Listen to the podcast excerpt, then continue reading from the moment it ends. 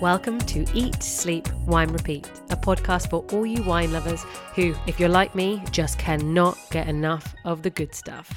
I'm Yanina Dore, your host, brand ambassador, wine educator, and sommelier. So stick with me as we dive deeper into this ever evolving, wonderful world of wine. And wherever you are listening to this, cheers to you. Hello to all my lovely listeners. So, welcome back to another episode.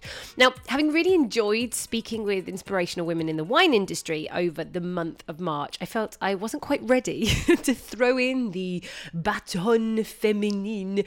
And really, I wanted to dedicate the majority of this episode to a lady who had no business skills who, against all odds, ended up being named La Grande Dame of Champagne. And it is fair to say she brought us about a champagne lifestyle whilst creating a champagne empire. I am, of course, talking about the lady behind the famous orange yellow labelled champagne named Veuve Clicquot. So, I'm going to start with the journey and story behind this label. I was going to talk about some other inspirational women. However, whilst recording this, I felt that Madame Clicquot deserved her own episode. So then I shall glide across to the actual Champagne region, where I'm going to break down the five sub regions and talk about the Grand Crus and where they are. So I'm sure along your wine journey, many of you have had at least a bottle or two of Veuve Clicquot at some point. Now, the name Veuve Clicquot translates to widow Clicquot, and I suppose that's where the story starts for Madame Barbe Nicole Ponsardine Clicquot. So I need to take you back to the year 1805. So just imagine with me, this is a time when women were not entitled to their own bank accounts, God forbid, choose where to even spend their pennies. Women of status, like, they didn't work. They were raised to be good mothers and caretakers of the home. And in fact, a woman was considered a minor under the protection of her father until she was married. And, well, I was going to say, fun fact, not Fun fact an educated girl was often seen as sexually unattractive, making it harder for her to marry. So these are the times we're talking about. So during these very prohibitive and confining times, at the age of 27, her husband passes away and leaves her alone with a six year old child and what was at the time a failing wine brokerage business. Now, her father in law, he set about to sell this business as actually, from both sides of the family, the textile industry was actually where all their money came from. However, Madame Clicquot, she had other ideas, bringing a rather intriguing proposition to his desk. So she asks for more investment from him with the understanding that if it all goes wrong, she will lose her entire inheritance. So, Felipe, her father in law, quite clearly understood that actually his daughter in law was astute and he invests in her, but insists that she does an apprenticeship under the highly thought about winemaker Alexandre Fourneau. Now, during her four year apprenticeship, she was unable to turn a profit due to being actually in the midst of a revolution. This was the Napoleon Wars at this time. However, the wars were ending. And so, having not actually lost any money, didn't make any, but didn't lose any, she convinced Felipe for a little more money. At this point, it was also worth pointing out that Champagne was actually better known for its still wines than of its sparklings back then. So she knew that Russia was a perfect market for the champagne that she had been making. So the style of the time was super sweet. So we are talking nearly 300 grams per litre of residual sugar, which is insanely sweet for a champagne. The highest sweetness level now is doux, which is from 50 grams per litre of residual sugar. And then, of course, upwards. now, she knew that if she got into Russia first, she could create great success. Uh, but at this point, there were still naval blockades everywhere. So, what she did, she smuggles her wines as far as Amsterdam, as she knew from there it would be a much quicker route to Russia. It sat there waiting, so that at the moment when the blockades were lifted, her wines were able to leave immediately. And of course, they arrived in Russia literally weeks before everyone else's. And so, Shortly after, Tsar Alexander I announces to the world that this is the only kind of champagne he will drink. And of course, everybody wants to drink what the kings and queens are drinking. So this then became the legendary 1811 vintage. So then, this leads her to becoming so popular, she is actually not able to keep up with demand. So, at this point in time, typical champagne winemaking is really wasteful and very time consuming. So, this is due to having to extract the dead yeast from the bottom of the bottle. So, to understand why it's there, alcoholic fermentation is the biological process in which yeast converts sugar into alcohol, you know, and a byproduct of that is carbon dioxide, which is where your bubbles come from in traditional method sparkling wines, as during this process, the bottle is sealed, meaning the CO2 can't escape. Now, once all of the sugar has been converted, the yeast dies and it's going to fall to the bottom of the bottle. So, to extract this yeast, or lees as it's often called, what they would do is they would just move the wine from one bottle to another. Not only would they lose a lot of that juice, but they'd also be affecting the bubbles by agitating them, so this can affect the quality. And of course, it took ages to do. So, introducing remuage, known in English as riddling.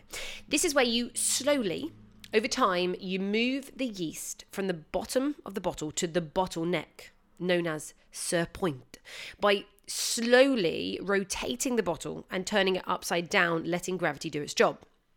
So this can be done with the assistance of a pupitre.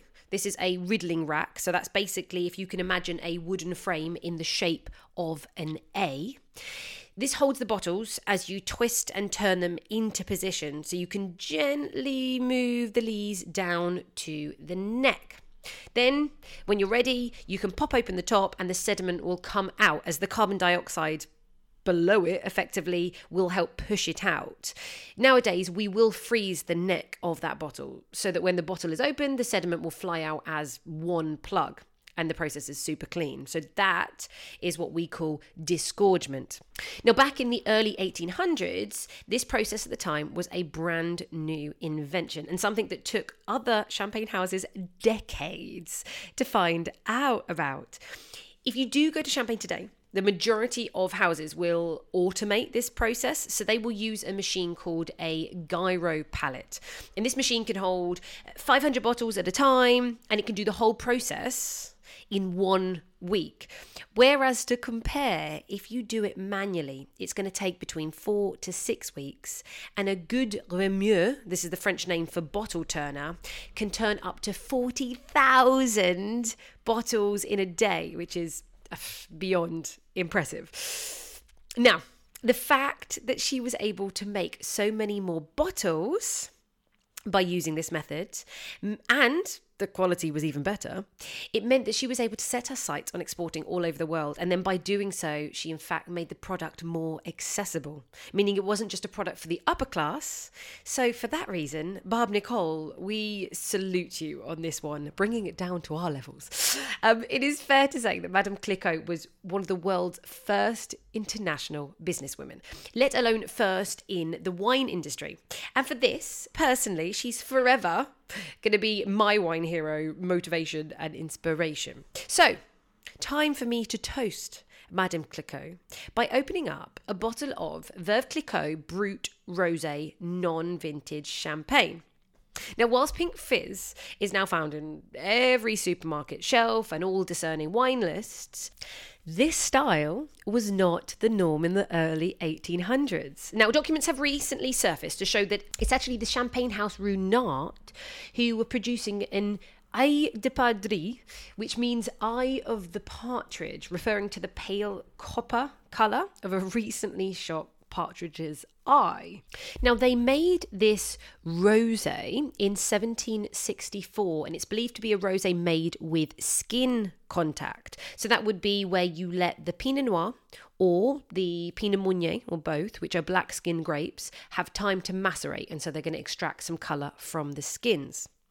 However, it was Madame Clicquot herself who indeed invented the process of blending red grapes with white for the first time. So not only did she create the riddling process, but in 1818 she mastered this art of blended rosé, which is generally now the favoured way to make modern day champagne rosé. Now, champagne in general is all about the art of blending. So, this specific Champagne Rosé is made with about 50%, it changes obviously year on year, 50% Pinot Noir with about 30% Chardonnay and then 20% of Pinot Meunier. Now, these three are the main grape varieties that are used in pretty much most champagnes. However, this, of course, is an educational podcast, and so where would I be just chatting away, giving you stories without telling you there are actually seven permitted varieties allowed in Champagne. So the other four, which account for about 0.3% of the plantings, hence why you don't tend to hear about them, are Pinot Gris, Pinot Blanc, Petit Meslier, and Arbane. Now, Pinot Blanc and Pinot Gris are both mutations of Pinot Noir. Pinot Blanc specifically actually gets confused often with Chardonnay in terms of its berry size and its leaves, and does have beautiful acidity. Pinot Gris is much more aromatic and can give you lots of fruitiness. Petit Meslier is all about acidity, and Arbane can be a little bit herbaceous. Right, so going back to the blend, obviously you know the three main varieties and the percentage they use. That is also very similar with the Brut Yellow Label's traditional blend as well. They take all this from around 50 to 60 different crus within Champagne and they will add anything between 30 to 45% of reserve wine. So, what that means is that up to around 70% is going to be from the specific vintage, and the rest are back vintages. Now, these back vintages are great for consistency and for quality. Firstly, they're going to add more richness as they're older, roundness to the wine, but also, no matter what the vintage is like, whether it was a poorer vintage, whether it was a great vintage, they will make sure that the consistency is there. So, year on, year out, the wine tastes the same because when you have your non vintage, each champagne house will have their specific style and it needs to be the same year on, year out. And then to finish off, it's blending time with taking some red still wine and adding it into the final product. And with this rosé, it's 12% red wine. So I'm expecting something that's going to be pretty red fruit dominant. So let's see. Whoop, there we go.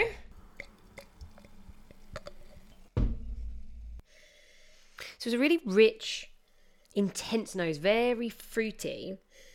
I get lots of like watermelon and fruit salad, but with this really nice strawberry shortbread biscuit note. And actually, there's this freshness of kind of a, a herby, uncooked sourdough. All of that on the nose. Mm. Mm. The palate is really fruity. Loads of red berries and quite tart cherries. It's a nice dry style, but without being bone dry or too sharp. It's it's got a creaminess. It's actually quite rounded. It's got this kind of nice tongue coating going on. Now I really like the crunchiness of the red fruits. It's got good acidity, um, but obviously it's rounded, so it doesn't feel like it has sharp edges, um, fine bubbles, but actually very easy drinking. This is, in general, just a really fruity and soft example of a non-vintage rosé champagne. So, if you like the sound of this rosé, the joys of this being a Grand Marque means that you can find it in most supermarkets and it's going to be around 49 pounds. However, be clever and wait for the supermarkets to have one of their deals on. So buy six and get 25% off. And if you are listening upon release, I know that Tesco's is doing that exact deal until the 18th of April. And Waitrose is doing 25% off on this specific wine until the 19th of April. And now, if you're getting this rose or other sparkling roses, I love it with a little bit of spice. Now, think samosas or corn frittatas, or that rosé champagne is super versatile with its really high acidity. It's able to cut through anything fatty. And then those crunchy berries or strawberry notes, they give the fruitiness that goes with bolder flavours and can handle mushrooms rather well and all those other earthier tones on your plate. Now, other great pairings would be smoked salmon or a tuna tartare. And if you get a champagne that's richer, you can start thinking of meats such as roast duck. Now, going back to the lady of the hour, Madame Clicquot also went on to inspire other women. So, towards the end of her own tale, it was Louise Pommery who followed in her footsteps, recently widowed and determined to take over and grow her own family business. So, she went on to invent the brut style of champagne, which we so regularly drink as standard. So, brut is from 0 to 12 grams per litre of residual sugar. And I've talked about sugar levels before in the past. However, I think it's always a good idea to have a little bit of a recap. So, going from zero, if you see on the bottle labeled Brut Nature or anything that says natural, it's going to be under three grams per litre of residual sugar. If it says extra brut, then it's zero to six grams. If it's brut, as we've just mentioned, up to 12 grams. Then if it says extra sec or extra dry, this is 12 to 17 grams per litre. If it says dry or sec, it's 17 to 32 grams per litre. If it says demi sec, it's 32 to 50 grams per litre. And as we've just mentioned earlier on, doux is all the sweetness from 50 plus grams per litre of residual sugar.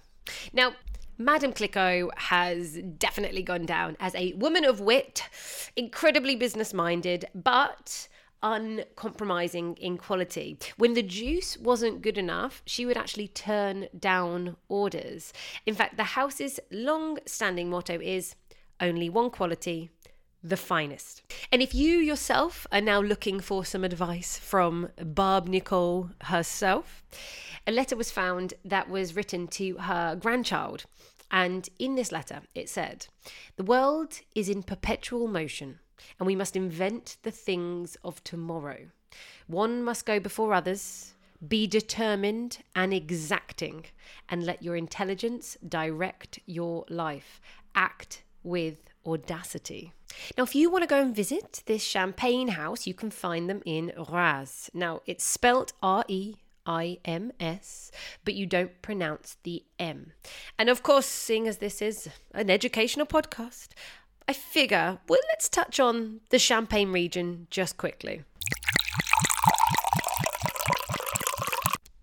So, if you start in Paris and you go northeast about 90 miles, you are going to hit Champagne. Now, when you picture Champagne, you want to imagine lots of small hills and those beautifully chalky white soils. Now, it's in the ground below surface where they age all their champagne for so many years, and they call these crayères, which translates to chalk pits. So these are basically excavated cellars, some of which are complete labyrinths, kilometres and kilometres long, lined with aging bottles. Now, there are five regions to know about, and three of them are considered the most premium and are based around the two unofficial capitals of Champagne, Epernay and Reims. So, let me try and paint a picture. First of all, we have Reims, and about 18 miles south is Epernay. Now, literally to the south of Reims, in this kind of U shaped curve, you have the Montagne de Reims. And Actually, it has all three of the main grape varieties growing there, but the most known and considered most prestigious is Pinot Noir. Now, chalky soils are there, but you will find more limestone and clays towards the west, and it calls itself a mountain. But you remember I said, think of small hills. At the highest point, we're talking 283 meters above sea level. Now, when you get to Epernay, you will find the Champagne region is split by the river Marne. So from Epernay, And towards the west, wrapping around the river, you're going to find the Vallée de la Marne. Here you find there are more issues with frost, but the slopes tend to be south facing, so there's a lot more sun. So Pinot Meunier reigns here. It's a late budding grape variety and ripens early, so is perfect for this region. And typically, soil wise, you get a whole mixture of clay, sand, and limestone. Now, just south of Epernay is the Côte de Blanc, and try to remember that with the word blanc white, Chardonnay, chalky soils. So the most chalky soils you're going to find are in the Côte de Blanc. And these are on east, southeast facing slopes, and you get the brightest, most high acidity, vibrant styles of Chardonnay.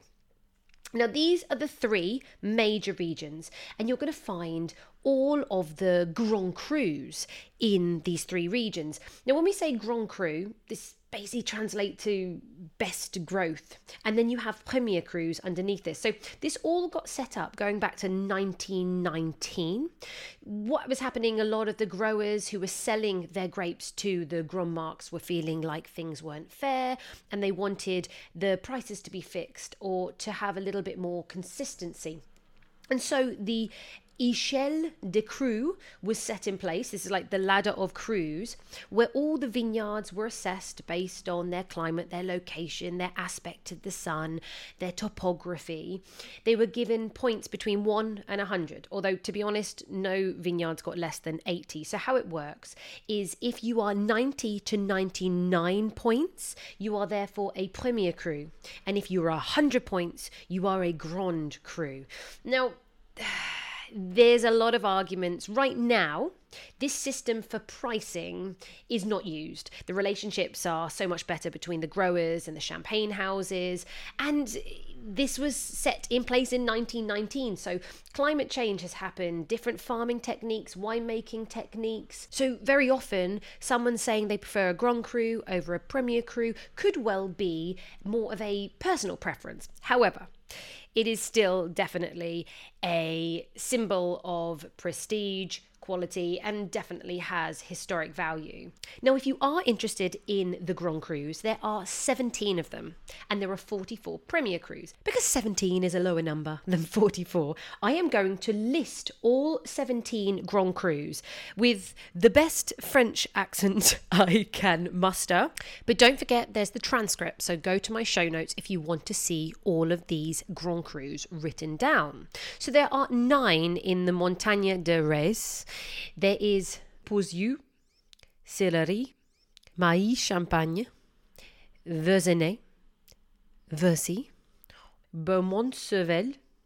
Then there's Ambonnay, there's Bouzy. Now, at this point, we're really getting on the curb. All of these I've started from the north going round and now south facing slopes. So, these two really are known for being the richest, most full bodied Pinot Noirs of the lot. And in fact, if you're after a still red, that would be under the category Coteaux Champenois. That's what they call the still wines of Champagne.